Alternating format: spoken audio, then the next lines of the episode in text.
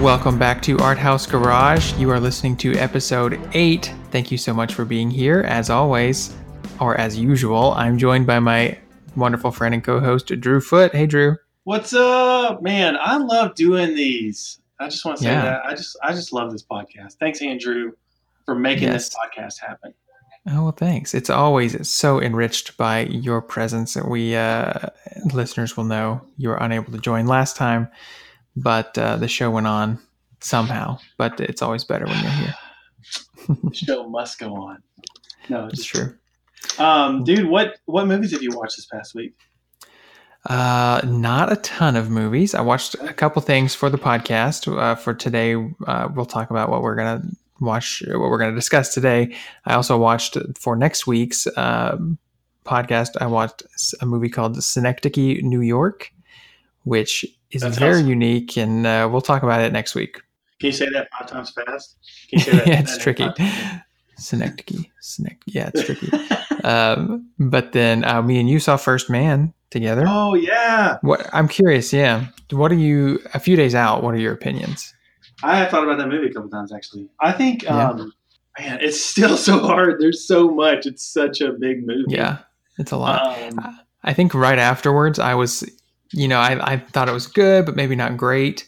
But thinking about it more since then, it's kind of grown on me. And I think it really, the one thing I think that I like the most about it is it captures the culture at the time and like why this was a big deal that someone Yeah. was going to the moon. And, um, you know, it's stuff we hear about and have seen, you know, JFK's speech about it and that, all that. But capturing like the zeitgeist or like the cultural feeling at the time, I thought was really well done. Well, I love too that like I mean, all these movies. I mean, movies always do this, right? Walk the Line, Ray. I mean, all these kind of like bi, bi biopic, biopic. Is that what it's called? Biopic? Biopic, yeah. I think it's biopic. I don't know. All these Like movies. a, like it's a picture that's a bio, like a biopic, yeah, but right? it's also epic too at the same time. Oh, it's an epic. Yeah, I didn't think about that. Anyway, Um, uh, what about him? But like they always kind of show the dark side of the things that those characters struggle with, right? That's what makes them Mm. interesting, and I really love that Yeah. about this movie. Like, I never knew anything about Neil Armstrong besides Hmm. he went to the moon, you know, Yeah, and like, of course, it's not, you know, I don't. I don't uh, account any Hollywood movie made, film made by Hollywood or any film ever to be, you know, historically accurate 100% of the way. But it was just really neat to see. It was more than neat. It was really good to see that even someone that did something so great, like Mhm. one of the greatest feats mankind has ever achieved, and to see his motivations behind it, to see him struggle even outside of the thing, and to see how he was even he even used the thing in an unhealthy way to cope with some really bad stuff that happened to him. You know, yeah, absolutely. and I really loved how it framed that. You know, Yeah, and I think it, it humanizes that character, Neil Armstrong, the hmm one of the only two people that- in the history of man, in the history of humans, to ever set foot on the moon. You know, Yeah.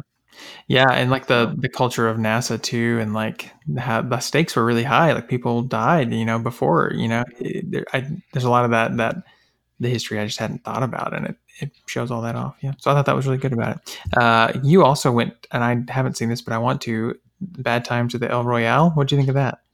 So I was really excited about this film. There was a lot of like, it, it had so much hype Hmm. Because it's like there was you watch the previews and it's like that looks so good, but I have no idea what it's about, and that, that kind of gets me really excited because not knowing what it's about. Yeah, And it was good. I really there's several individual performances that are phenomenal. Like Hmm. this is a movie of, of performances, in my opinion. Like that's one of the best things about this movie. You can want to go watch it for the performances, but the movie making as a whole, I think the beginning's really good and the ending is phenomenal. But there's kind of a lull in the middle that I was really hard to get through. Hmm. I've heard. Yeah, I've heard people say it was maybe too long. A few different critics. I've seen say that. Yeah. that's interesting. I uh, don't know much about it at all, except all the performers that are in it. But also, it's directed by Drew Goddard, who I I've only seen one other of his movies, but I really liked it, and it's uh, Cabin in the Woods. Have you seen that? Wait, he did Cabin in the Woods. Yeah, same guy. I'm pretty sure. I'm gonna double check that right now, but yeah.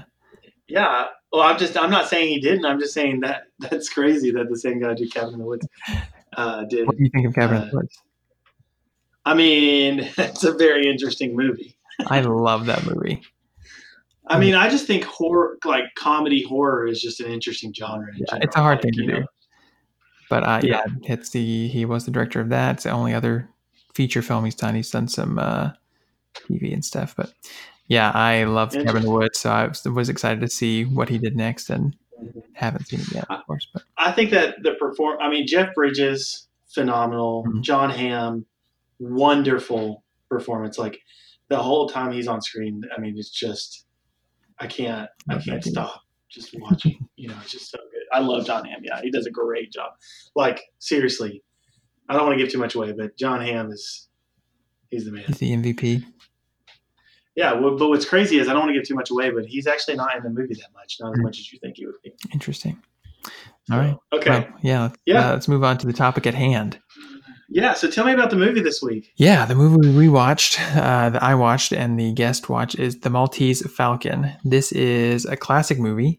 Uh, you know, so I want Art House Garage to be, you know, classic art house and indie cinema. So this is definitely in the classic camp. Um, it is an older movie uh, from the 40s, and it's pretty well known. It's one of Humphrey Bogart's uh, kind of his breakout role, and we're going to go into a lot of all that. But it's a it's a film noir. Or there's actually some debate about that too. We'll talk about that in the interview, whether it's classified as a noir or not. But in this discussion, we talk about what is film noir. So if that's something you've heard, but you never have been quite certain what that is, we could have a pretty good uh, discussion of you know how to define that and and why those movies are important and why you'd want to watch them. Yeah. Okay. So who's like? Uh, so you said Humphrey Humphrey Bogart, Yeah, right? Is the main, Bogart, yeah. main actor in this. Pretty big. So who else is back is? in the day? Uh, yeah, who else is involved in this one? Mary Astor is the female lead, and she um, actually go Michael, who's my guest. We'll talk about him in just a second. But he goes, uh, he's actually really knowledgeable about the history of this, and goes into her uh, kind of her public persona as well, and how that plays into the movie, which is pretty interesting. Um, and then Peter Lorre is someone else who listeners may know, and he's in this, and he's uh, just this kind of really weird presence, but he's like a crazy good actor. Um, but yeah, so, so it's really great. It's directed by John Huston, uh, who went on to be really a big, a big name director. Uh, did a lot of other things, and, and we'll talk about that in the, the discussion too. But this is his first feature, um, and it, yeah, this is kind of one of the greats. Uh, if you're you know wanting to see some of the bigger name classic movies, this is a good one to watch. All right, Andrew. I want to know who is Michael Ferris and why are you having him on the show? Michael Ferris is one of my very oldest friends. He and I made a lot of home movies. Uh, home movies is not the word because these were, you know, film like stories, and we were the actors, and they were incredible uh, I bet they were. I bet they're like and ridiculous and so silly. Like the uh, there was a horror movie we made where he was shooting fake blood out of my mouth, like all like all kinds of craziness that we did. I was remembering earlier we did a oh sort Oh of a, a Spider-Man ripoff one time, and I was I played a scientist named Doctor Smirnoff. So that was a right.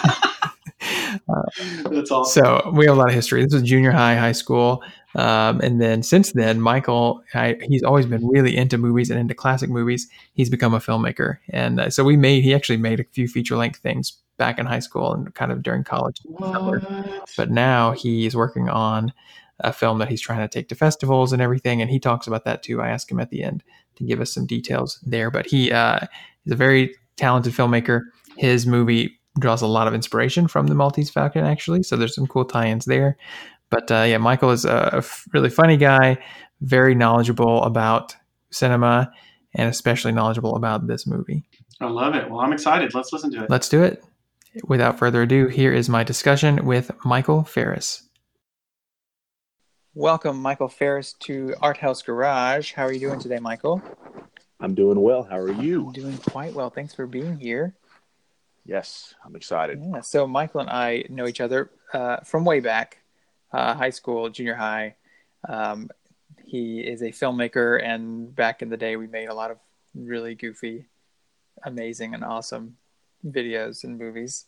uh, since then he has made feature length movies and is working on um, a really great one right now. But uh, yeah, so we've known each other for a while, and um, I uh, wanted so uh, this podcast I want to you know talk about art house and indie cinema, but also classic cinema. And so Michael is someone who uh, a good friend of mine who I always knew mm. was really into that kind of realm and really into uh, older movies, and that definitely comes through in your work. I can see that influence uh, in a really good way, and so I, I, thought you were the perfect person to to bring on and uh, to choose a movie that could be hopefully a sort of a gateway to people who have not seen a lot of classic movies or um, are intimidated by watching something that's black and white or um, something from many years ago. So, as we just discussed that, you chose this movie, The Maltese Falcon. So, tell me why did you choose this movie, and what? Uh, how many times have you seen it? When did you first see it? All of that. Well, I, I grew up, uh, my dad is a huge lover of classic movies. And so I grew up on TCM. And I, I can't tell you the first time I saw this movie, but I'm sure it was, you know, before I was uh, in, in my teens. I mean, probably 10 or 11. And I've seen it hmm. uh, at least 15 or 20 times over the years. Wow. Um, it is uh, considered a classic, and I believe it is a classic. And, and if you look at Hollywood was so productive with how many films they were making per each studio per year that it's it's easy uh, to get kind of lost in how many titles were made. But these are the kinds of movies that stood the test of time and that we're still talking about today.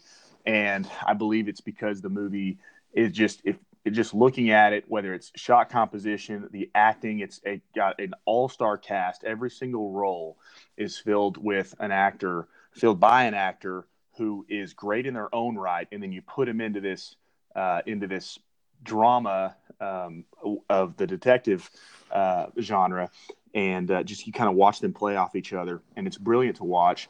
And uh, I think it's a good gateway for folks who are coming to classic cinema because of its its high quality. Uh, because of its uh, its tone, it's uh, kind of gritty, uh, and and a lot of the films from that era may seem a little too um, naive for today's mm. going on. Too, I think too cleaned up. Or something yeah, like yeah, that. yeah. And I think yeah, that that's a good point. It definitely as as the world changed, uh, going you know after World War II and then through uh, through the 50s and then into just culturally through Vietnam and and then we we hit now we're in you know uh, obviously you're we're jumping 30 or 40 years, but there's just there's cultural shifts through uh, through the last 60 to 80 years that um, that people just become, I think, a little bit more hardened. And and mm-hmm. one of the huge one of the uh, great praises of this film at the time was it's it's hard hitting and crisp and realistic dialogue, and these mm-hmm. people are all somewhat morally ambiguous. Uh, they don't all seem to have one side, and so it was viewed as a, as a lot more realistic in terms of character portrayals. And I think that's something that people today can relate to, and and maybe uh, buy in more into the world because, as you said, it's not so clean. It's not so goody two shoes. There, there are two sides almost to every character in this story. But you have Humphrey Bogart, who is leading the way, who is your into the story, who you're on his side, but he's got that look in his eye that you never really know where he's going to commit until that final final scene. Yeah, oh, that's a really good point.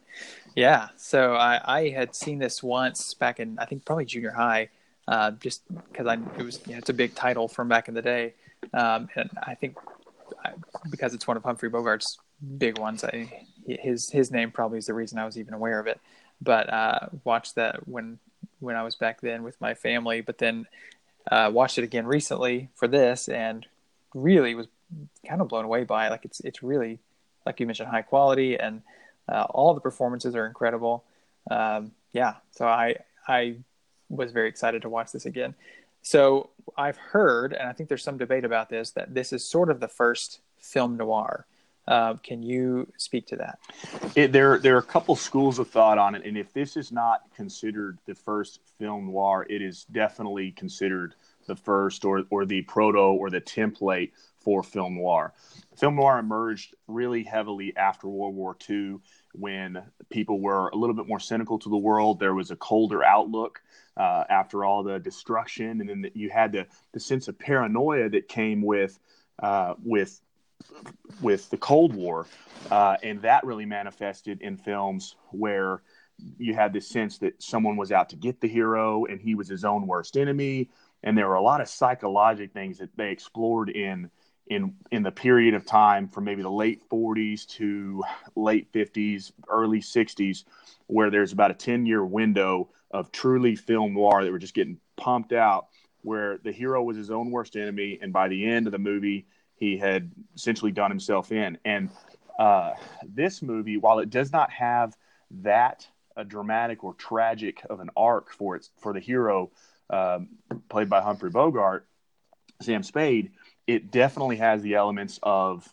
you've got the uh, stylistic black and white cinematography. Obviously, they had color at the time, but but it, most movies still were being shot in black and white. But John Huston, the director, chose to go for a more stylized cinematography, whereas a lot of the, the studio movies at the time were kind of overlit, overlit, uh, very bland um, lighting palette. So shadows were not prominent and that sort of thing. And, and so it, it gives this movie a lot more, uh, a, a, a, better edge, I think. And, and uh, I think sucks you into the world more. Um, and and also you, you do have a, a the girl Mar- played by Mary Astor, um, who kind of sucks uh, Bogart into this world, this underworld. He's already a part of it uh, in his private investigation uh, adventures, but he's sucked even deeper uh, into this uh, labyrinth of, of backstabbing and death that surrounds the Maltese Falcon. And so it definitely laid the groundwork. And then a lot of people will will just say, or uh, film historians will, will say that Bogart kind of set the mold for that leading detective, that leading man mm. who was cynical to the world, who kind of was out for himself, but still had his own personal code of ethics.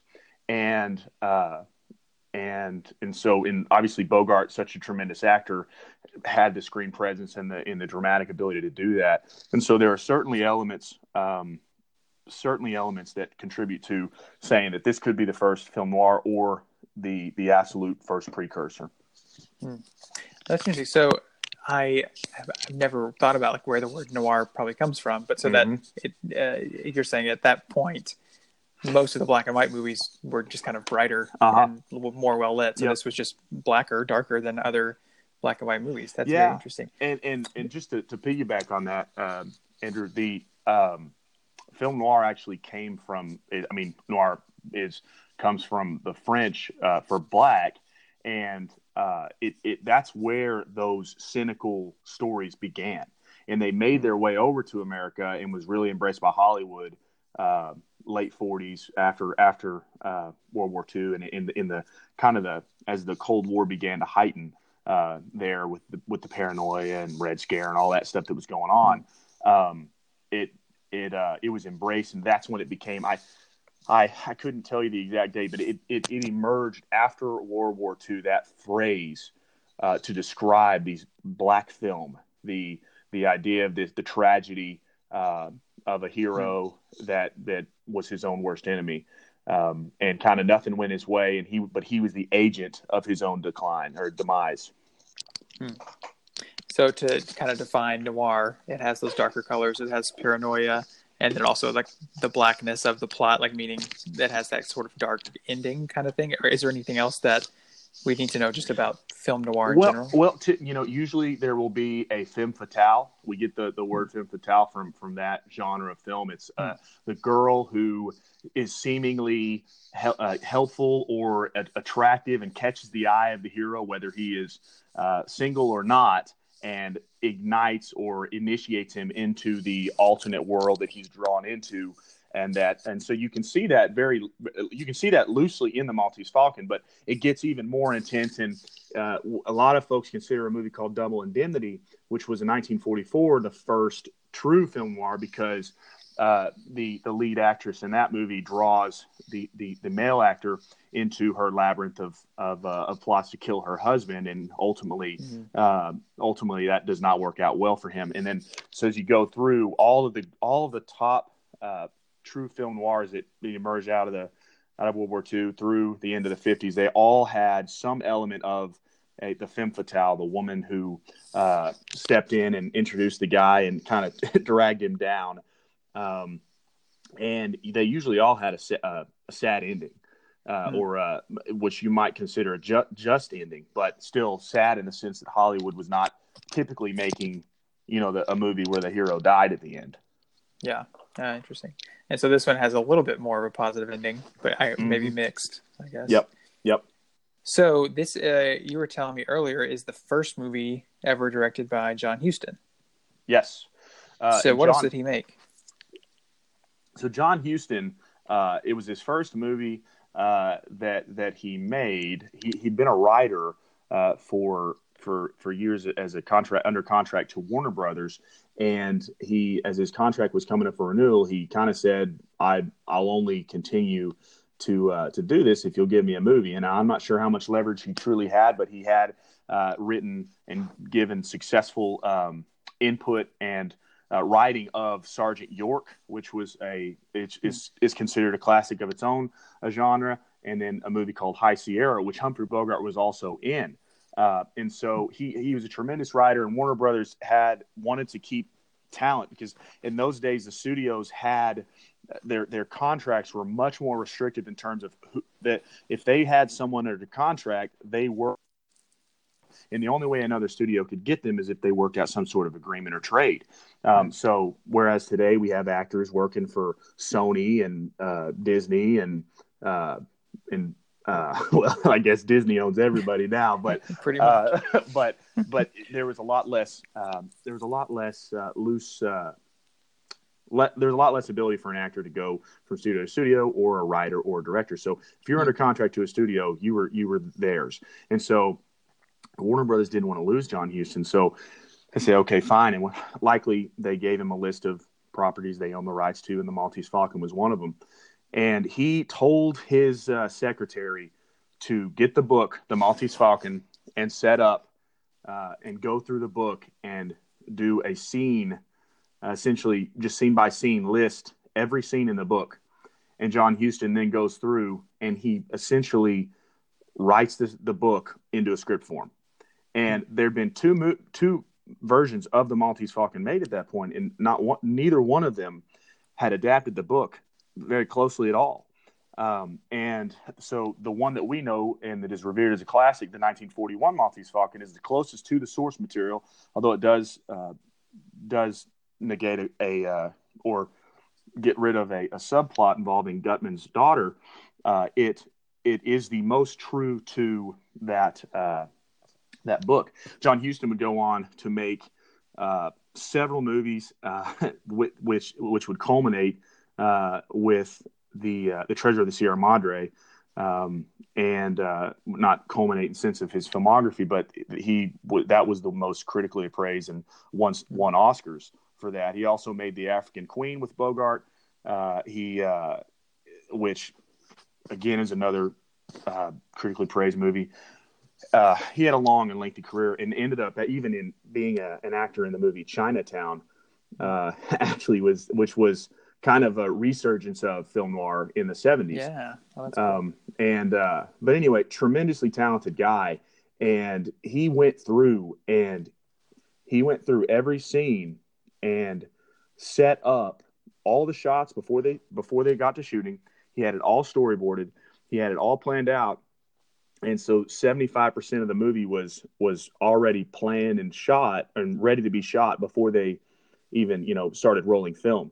Uh, and and he said that he's quoted as saying essentially that if uh, you know Bogart or Mary Astor or any of the other actors had a better idea for blocking or or or how to go about doing a scene that he would yield to them. Uh, but he but he had these meticulous notes on exactly how to to get what he needed. And they, they had a six week shooting schedule and a three hundred thousand dollar budget, and so they were they were kind of on tight tight uh, reins there with Warner Brothers, and, and they executed, and it's a movie classic now.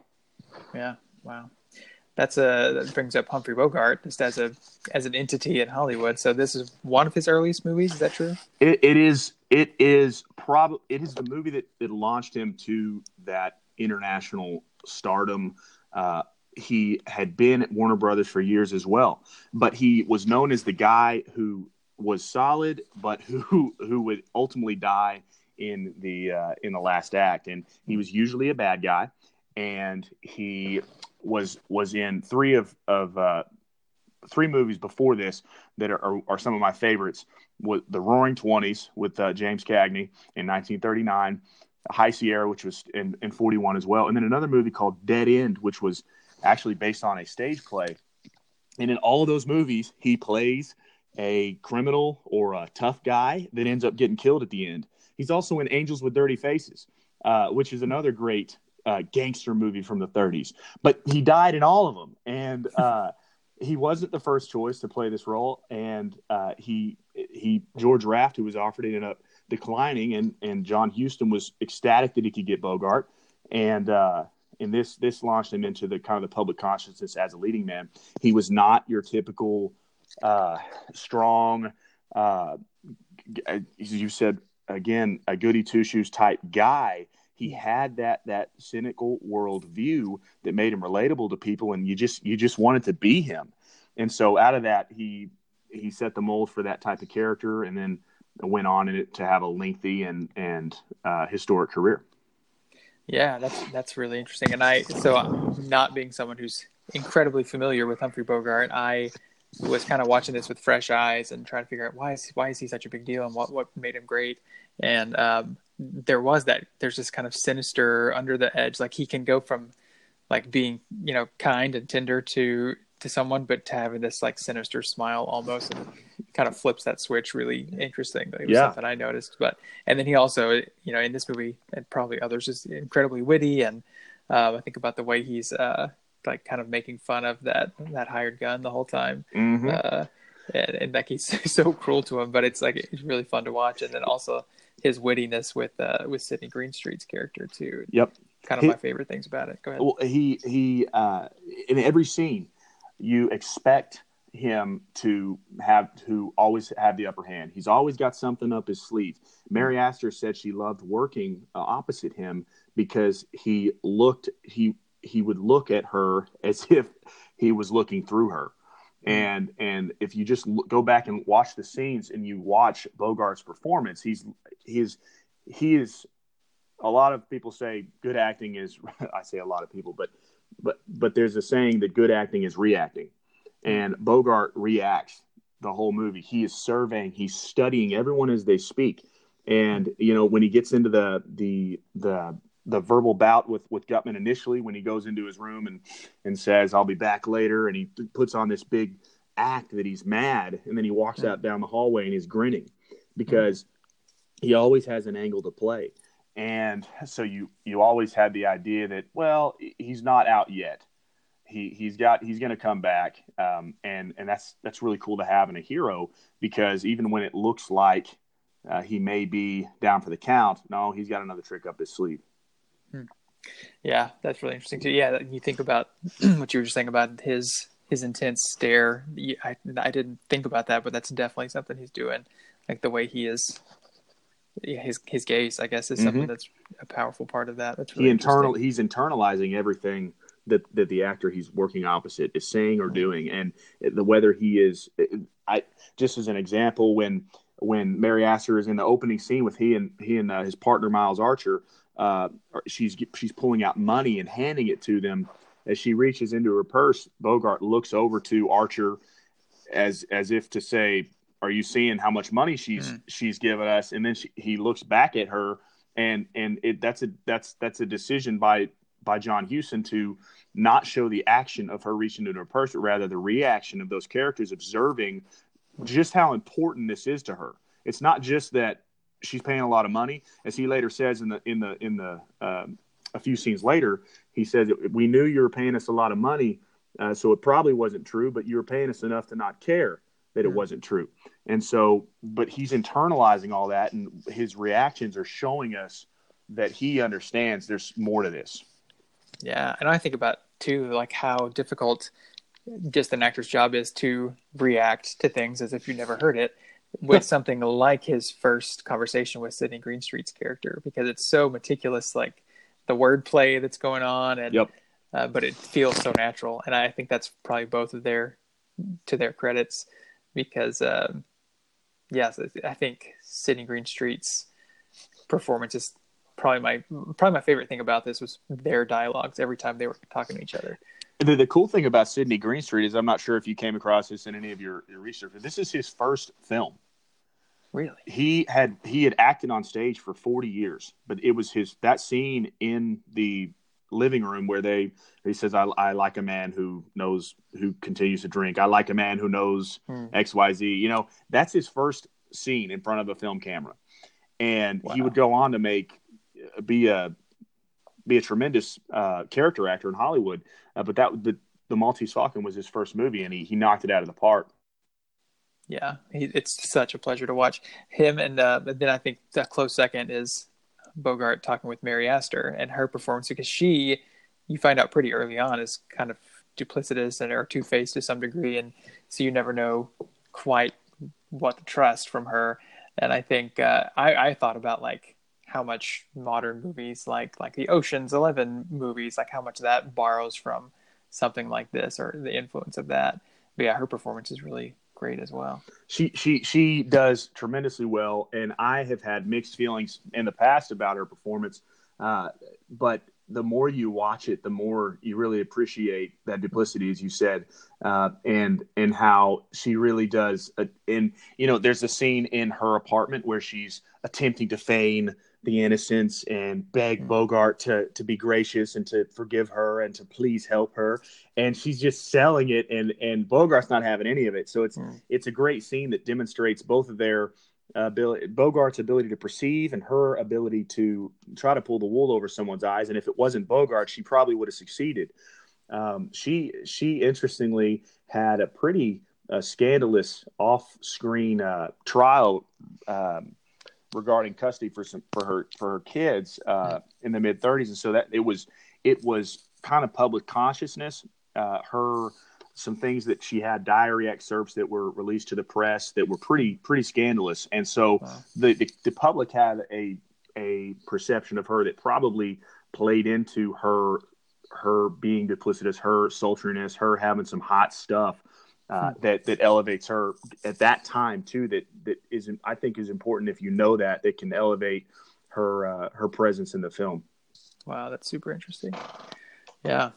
Well, then as far as performances go, I also have to give a shout out to Peter Lorre. He's so so good and so fun to watch. And I think uh, I was trying to think of like who who can I think of that's a modern actor that he reminds me of, and I came up with um, uh, Steve Buscemi a little bit, kind of like Yeah. the kind of the weird, uh, kind of the funny way he looks a little bit, but like his um, intense personality too. Uh, I don't know. He's he's really fun to watch. That's about as good as I could I could come up with too. That's that's a good call. Peter Lorre was a great uh, character actor who played for many years. He had his own uh, series called Mr. Moto, where he was a detective, uh, and he had multiple movies out of that. And uh, but he was always cropping up in these movies, and anytime he showed up, you knew you were going to have a solid performance. Yeah. Uh, well, another point that you know I was thinking about earlier. Um, you said so. This was the third version of this movie of the Maltese Falcon, and the book came out in ten years. Basically, the book had come out ten years before.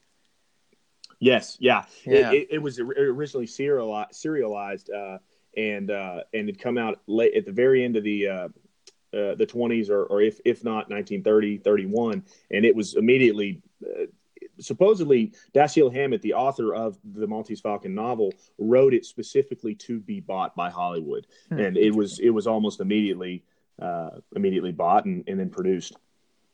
Yeah, I think think about uh, you know as we were talking earlier, people decry so much today. Oh, there's everything's a remake, everything's a sequel, but apparently that's always been the case. If you look at th- this story, Yes, Hollywood, uh, if they have the rights to a particular piece of, of work, whether it's a novel or a comic strip, uh, they will they will attempt to cash in on it. And and, and the, the first couple versions of this movie were were kind of uh, representations of the era they were made. The 1931 version had some very broad acting in it that was reminiscent of the silent era. Uh, these, although it was audio, they did have dialogue and audio uh, sound. Uh, it the, still the acting was kind of more um, over the top, and uh, it still was not a true following of the book. Um, and it was kind of uh, kind of a farce and miscast and uh, it, especially when compared to the one we know. The 1936 version was essentially a, a, a, star vehicle for Bette Davis, and they rewrote the. They essentially it was extremely loosely based on the Maltese Falcon, uh, and and rewrote it for her character to kind of be the lead, and it was more in the vein of uh, these uh, kind of uh, comedy, romantic comedy uh, stories, like uh, similar to it happened one night with uh, hmm. Clark Gable and Claudette Colbert. Um, but it was which were really popular in the mid 30s because the code had just been uh, in, uh, in, enacted and enforced, which kind of set some limits on the kind of um, the the potential for what they considered riskier uh, language or suggestive themes and that sort of thing. Uh, and so it, it got a little bit more screwball. And then we hit 1941 where they say let's just make this right out of the right out of the book. Hmm. That's really interesting. Well, as we kind of come to a close, I was going to see if do you have any other just favorite moments? I have one quote that I really liked, and so this kind of shows. Um, so we've been talking about how it's like hard edged and all that, but it really, if you've never seen this movie, it's really funny. Like I spent a lot of time laughing, uh, especially mostly at things Bogart was saying. Um, mm-hmm. There's one, see, I can't remember who someone gets slapped. I can't remember exactly the situation, but then he says, "When you're slapped, you'll take it and you'll like it." that just really yeah, he tells Joel Cairo that. Yeah, that's what it is. Yeah, yeah, yeah. That's great. Well, do you have any other Bogart, favorite things in it?